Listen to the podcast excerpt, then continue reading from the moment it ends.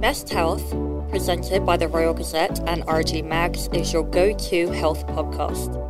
We connect you with the very best of Bermuda's health and wellness experts, enthusiasts, and influencers, helping you get the very best from your mind and body. So go and follow us on Facebook, Instagram, and Twitter at the Royal Gazette and join the conversation every month.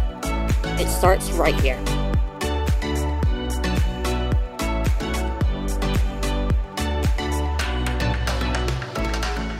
Today I am joined by Betty Doyling, certified fitness trainer and figure competitor, and importantly, an occasional Royal Gazette health columnist with over a decade's experience in the fitness arena. We're going to be talking about mental strength and why it's so important. And as you'll learn from hearing her story, our guest clearly has it in abundance, not to mention the physical strength to match. So, Betty, thank you so much for coming in. Thank you for having me. No, it's lovely to have you. Um, I talk about your physical strength there, and before you came in, I was looking at your Instagram and saw a the 10k run you've just come back from doing, and impressively, which I think everyone should go and see, is your your press up where you, you jump and Yes. you're just on one limb. What what is that called? That, that It's a move? plyo push up. that looks so challenging. How long did it take you to be able to do that? Well, I haven't been able to do anything majorly strength based for Mm-hmm. a while now, ever since my surgery. So that was like my first feeling of feeling more comfortable and feeling that my strength had finally returned. Yeah. Oh, good for you. So we're going to be talking about mental strength. Obviously, it is linked to physical strength, but how would you define mental strength? I think it's probably a bit different for everyone. Well, for me, I think mental strength is just being able to push past the various obstacles that get in your way, and that could be anything from medical issues or job issues or family issues. Mm-hmm. So just being able to push past it and just still see the positive at the end of the road. I think that you're someone who, looking at your background in fitness and particularly competing, it takes a lot of determination, it takes a lot of mental strength to commit to that kind of goal and then to see it through. Yeah, How do you- that's so true. My trainer used to always say it's all mental. Right. It's yeah. not physical. You can come and train as much as you want, Mm-hmm. but the mental anguish really. Yeah, yeah. Just getting past that. Totally. is- You have to push through that, Yeah, don't you, so yeah. often? So have you always found that you've been a mentally tough person? Growing up, were you sporty at school? Were you always interested in that? Yes, I was always interested in sport, gymnastics, um, track and field, um, things like that. So Mm-hmm. I was always, always thinking about like just being a bit sporty and definitely just pushing past um, any major art, um, obstacles as that came in my way. And as you as you pushed through that, at what point did you start to think about competing? Because figure competitions, I mean, I don't know how much work goes into them. A lot of work. I can imagine. I was training back then like two hours a day, wow. um, cardio one hour, and then strength one hour, and that was at least between five and six days a week. Wow. And what kind of time period did it take? Because a lot of us try and get fit for summer or, you know, just try and do a kind of nice level of fitness, but that Yeah. takes constant work over a period of months. How Um, long? usually about three months, Three but between three and six months, and just that depends on where you are as well. Mm-hmm. And of course, as that's mu- a more extreme version Mm-hmm. of fitness. Yeah, yeah. Once you hit that target, so you've been training for months and you're you're competing, what happens in the kind of what happens in your head after that? So mentally, you've had to push through so many obstacles. Then your competition's done, and now you go back to normal life. Is it quite strange having worked at something? It's very strange because you have put in the three months, but you could really kind of get back to how you were in like that first month. Really? So because you change your eating altogether, Mm-hmm. you can't continue to eat like that 24 7, or at least it's not just enjoyable for everyone. Yeah. Um, so that is a little bit of a mental struggle because you're like, I put in all this work and now look at me. Yeah, yeah. Yeah. What were you eating out of interest at that time when you were? Um, mainly chicken, fish, vegetables, meat, vegetables, um, grapefruit, oats, sweet potatoes. Did you have a trainer who helped push Yes. you through? Yeah. Yes. Yeah. What was their advice to you in terms of the mental strength element? Um, always remember that someone else is pushing harder than you. Mm. So when you're thinking about slacking, especially since it was in a competitive environment, just know that that other person isn't. Go from your competing days to your training days and coaching, which you're doing a lot of now. I read on your um, Facebook for Be Active for Life that you aim to keep your clients' body guessing and their mind focused. What role does the mind play in your coaching? How do you keep your clients motivated and setting targets? I think just mixing it up. Just when they come, they know they're not just going to get the same bicep curl. Maybe they are going to do a bicep curl, but Yeah. they're going to do a bicep curl and then a jump squat or something like that. Mm-hmm. So just mixing it up. And I think also just having a positive attitude.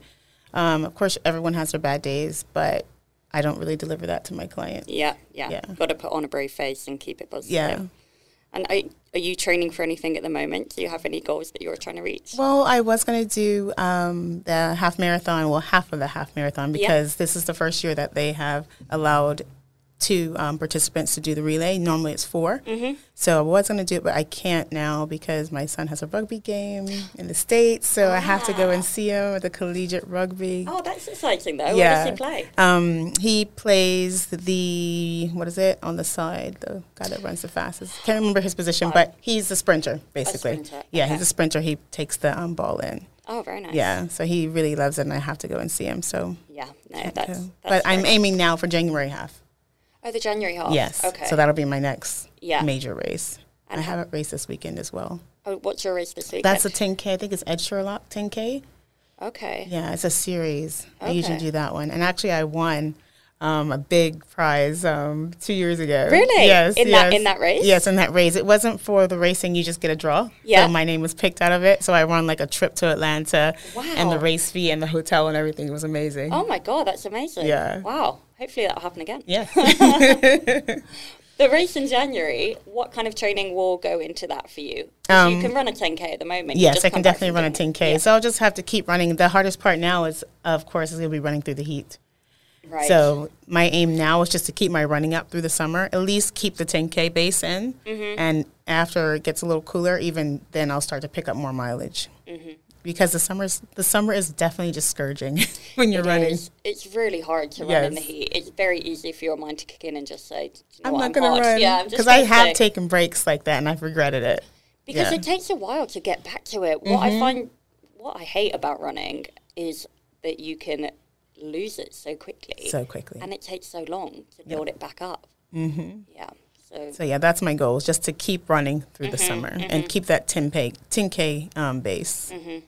Are you going to be running with any of your clients? Do they take part with you? Yes, um, I have a group of um, people that run with us. We have a running group, and um, that helps.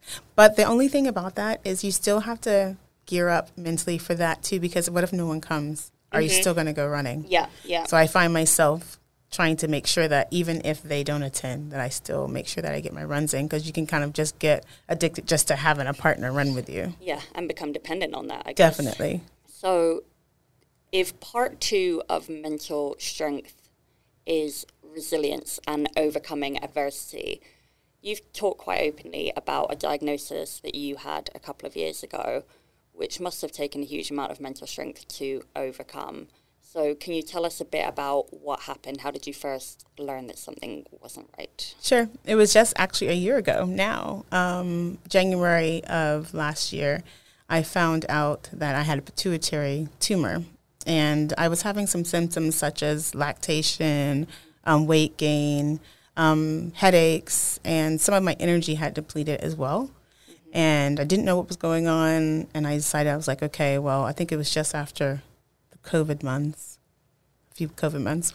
And um, so I went to the doctor. I was like, let me just go and get this checked up. And I hadn't, I was at the end of my checkup and I was like, oh, yeah, by the way, um, I'm having some lactation. And she immediately, um, my doctor immediately said, oh, it's probably a pituitary um, adenoma. Which is a, which is a growth um, and on your pituitary gland. So, is it quite a common diagnosis? It is a common diagnosis. Um, some people have them and they are micro and they don't ever grow, and some have macro. And mine was a macro. I think it was like 15 millimeters. Yeah, 15 millimeters. Um, so yeah, So, you I, had to get that removed. I had to get that removed. Yes. What What were your options for that? Was it fly? Well, at first we were going to try the medical version of just taking some medication. Okay. So that was our first option, and I did that for I think it was eight weeks, and it didn't shrink. So I had one MRI that detected it, and then I had another one to determine if it was if it would shrink, and there, there was no change. So then I um, met with some doctors at Mass General Hospital online and um, decided to go away and get that done in June. So, what was the time period between finding out you had it until actually having it treated? So I went to the doctor in January. And then I had a couple more follow ups and determinations, probably like March. And then I think March I probably had the um, consult. And then I had the surgery in June. Okay. So it was a few, it was about six months from Yeah. start to finish. Yeah. What was going through your head at that point? Because it's quite a scary thing to know that you're, you've got this coming up. How do you how do you push through that? It was very scary because I had never ever actually had a surgery or a break or Mm-hmm. Really? anything. So Nothing. nothing at all.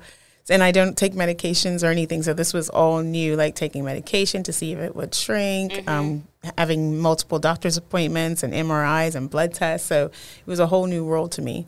But um, I definitely had to just dig deep and think positive, really. Mm-hmm. Um, I also believe in prayer. I definitely prayed about this because I didn't have anywhere else to really to turn. Yeah. so I wanted to just pull all my options in. Yeah, yeah. Did you have a support network around you? How, yeah, how definitely it- church church families, Mm-hmm. um, friends, and I had a, another friend, a couple friends actually that actually have it. One here, and then I started to meet people online as well, Oh, so um, and reached of- out to them. Oh, that's nice. A bit of a community of people Yeah. who are all going through the same thing. Yeah, and I think that I had posted a post um, about it not shrinking. And um, a girl from overseas in DC, she messaged me. She I hashtag pituitary adenoma, and she messaged me. She was like, "Oh, just want to let you know that if you need any help, I just had the surgery." So we con- we communicated for some time, and we actually met when I was there last. Oh, that's so lovely. Yeah. What was she like in real life? Oh, lovely, Oh, lovely. lovely, yes. Oh, that's so sweet. In terms of pushing through to work, so you were still were you training at that point, or did you have no energy? You couldn't kind of. I was still training. I would just do what I could. I would walk and walk, run, or um, lift lighter weights and stuff like that. So I was still trying to train all the way through. Matters of fact, um, the day before surgery, I did my last 5K. It was like a slow Oh trudging 5K, but I was like, okay, I won't be able to run for a while, so I'll just do one more. Yeah, see Yeah. that that's the mental strength we're talking about. Yes. Like to be able to do that the day before you know you're having a surgery. Yeah, because otherwise you're just like nervous and jittery. At least you can boost your endorphins by getting out there and mm-hmm. breathing some fresh air. Absolutely. And what impact did it have on your coaching? Because did part of you want to step away from coaching when you were going through something so personal? I think part of me was just really just worried about my clients. Like I had always been this size, like for as long as they've known me, mm-hmm. and then I went up another size. So it was mm-hmm. like, hmm, does your coach need a coach? so that type of thing, I was worried about that. But my my clients were definitely understanding it was a medical condition, and I think that it actually made me even just looking back, it's made me a better trainer because I can see that I can see past like okay so maybe she's gained weight. Maybe she has some medical conditions. And before I was just like you know one plus one equals two. Yep. um, but now I'm like okay one plus one doesn't always equal two Yeah, yeah, in yeah. this case Well, that's good. So- it's giving you a probably more rounded, Yes. rounded view. definitely Going back to your support network, so you said you had the Facebook community. Mm-hmm. Yes. What about close friends and family? Was it Oh, definitely family. My husband, my kids, Mm-hmm. my um, sister-in-law, and mother-in-law. All of them were definitely there for me. Mm-hmm. Um, and then even my clients, like yeah, even my clients Really? were very um, sensitive and compassionate, and just really helped me throughout the whole process. Mm-hmm. Yeah. What do you think you've learned from going through that experience, that start to finish? My primary take, I think, on the whole experience really is just to make sure that you are getting everything checked. Because if I remember, I may have been showering and I may have seen um, some milk um, produced, and I did, kind of ignored it. Um, I was just like, okay, maybe that's nothing Yeah. and I didn't check anymore for a while. So I think that that was my biggest take. Just make sure that you're checking everything. I don't know if maybe I would have known sooner or not, but don't ignore anything, Yeah. anything at all. Better to get it checked. Everything. We're probably all quite guilty of doing that. Yep. Just burying our head, hoping Yes. it goes away. Yep. It doesn't go away. Yeah. So, in practical terms, are there things that you implement in your life now to handle adverse situations any better? So, obviously, physical exercise is a big part of your life. do you find that that helps you mentally? Oh, definitely, definitely. Um, I recommend it to anyone if you're even like feeling depressed. And it, there's even studies about that as well about getting making sure that you exercise just to help you boost your endorphins, which in turn will help you have a more positive outlook mm-hmm. on life. So I try not to skip my exercise, and I think that it just gives you a more focused and well-rounded view as a whole. Because like if you start out with your exercise and your goal is to lose or your goal is to strengthen whatever it is, you're going to center your life for the rest of the day around that goal. Mm-hmm. Um, but if you don't, like if I don't exercise, and probably I'm just going to go and get a coffee and a pastry, and then from there I'm going to be hungry. So mm-hmm. my mood's going to change throughout the day. So mm-hmm. starting your life with that goal of exercise first, I think, really helps. So build it into your into your day to day life. Yeah, yeah, that's good advice. Is there anything else you do other than physical exercise to, he- to help keep your your brain kind of strong to keep your mental strength up? Um, I try to do things, take breaks for myself. Mm-hmm. I think um, mothers, especially mothers and fathers probably as well, we center our lives around our children. And at the end of the day, once our children go on, they're still going to be us. And we want to make sure that we take care of us first so that we can take care of others. Mm-hmm. Um, I think that using the children as an excuse is easy, you know, because you're like, oh, I want to make sure that this happens. But sometimes we just have to let it go. Mm-hmm. Yeah. What's going to happen? Mm-hmm. They're going to go to bed late once. Yeah. Or they're going to wake up early and then, and then, you know, in the night. It's okay. It just make sure that you take care of yourself first. Yeah. So talking about self care, which has come up in a few podcasts we've done with people talking about all types of health, whether it's physical health or mental health what kind of self care do you do? Is it taking time for yourself to go for a walk, or is it journaling, or is it gratitude? I know you you go to church. Is that something that's yes, I do like church. I haven't been able to attend because we've been having the mask mandate, and that's I don't want to sit in church for that long yeah, with yeah. the mask on. So I do try to go in and just do the things that I need to do. But besides that, I would also like take time just to read a book, just sit outside on the porch, look at the water. Mm-hmm take some time to do some to watch some Netflix. Yeah, yeah, that's a good one. just taking some time away, like or just going with a friend, maybe just taking a drive to St. George's, mm-hmm. going to eat, having a coffee, anything, but just to get away from the normal pace of life. Because I think sometimes we can feel a bit guilty doing things like watching Netflix mm-hmm. or going out with our friends because we think we should be doing something more productive. Yes. We think we should be working. But actually, if you don't take that time off, you're not going to be effective. No. And you just need to free else. your mind. And that's the whole purpose of vacation. I was saying, someone was saying, well, a lot of times when I go on vacation, I do work out. But at the same time, you don't have to either because mm-hmm. that's what the word vacate is vacating from the normal. Mm-hmm. So either one is okay. Do you find that your clients expect you to be working out Oh, they definitely they definitely do. They yeah. definitely do. Even in class, like if I work out with the class and I have to go over here. They're like, oh, wait, she's stopping. Yeah. Why is she stopping? I'm like, guys, I'm also working here. Yeah. and I'm sure you have multiple classes a day. So yes. it's not just. Can't just always work out. Yeah, yeah, yeah. so next month is Mental Health Awareness Month. Mm-hmm. So it's a good time to check in with yourself, like you talked about self care, and those around you. Um, do you have any role models in your life that you look to in terms of physical health or mental health or the way they live their life? Well, my mother was always active. She's always been active, always focused on her food and how she's eating. Mm-hmm. And I have to tell her, I'm like, Mom, can we just stick to this one little plan? Because yeah. she was like, I just read that this isn't great for you anymore. So she'll change oh, that. Oh, so she's and she's date. already vegan. So okay. yeah, she's always been into fitness. So I would consider my mother definitely my main role model. Yeah. She's always been focused on fitness and health. Yeah. Men- mental health as mental well. health as well. yeah. yeah. yeah. And another thing I think too with mental health is that we shouldn't be afraid to see someone mm-hmm. if anything is um, happening in our lives at all. Because I actually considered seeing someone during um, just discovering about the pituitary tumor mm-hmm. um, because it was challenging mentally.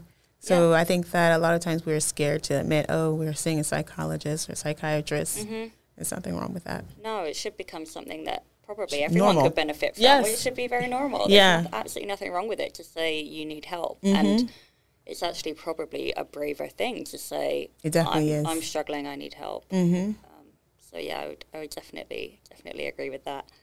And just to finish, thinking about role models or people you maybe look to, I know you're active on Instagram. We'll put your all of your details out Yes. there. But are there any accounts that you follow that you think people might benefit from or enjoy looking at? I follow so many accounts. Yeah. I yeah, I couldn't even like label them, but I always just look for things that are more real because you know like we see like all the other fitness accounts, well lots of fitness accounts where they're super muscular or super tiny.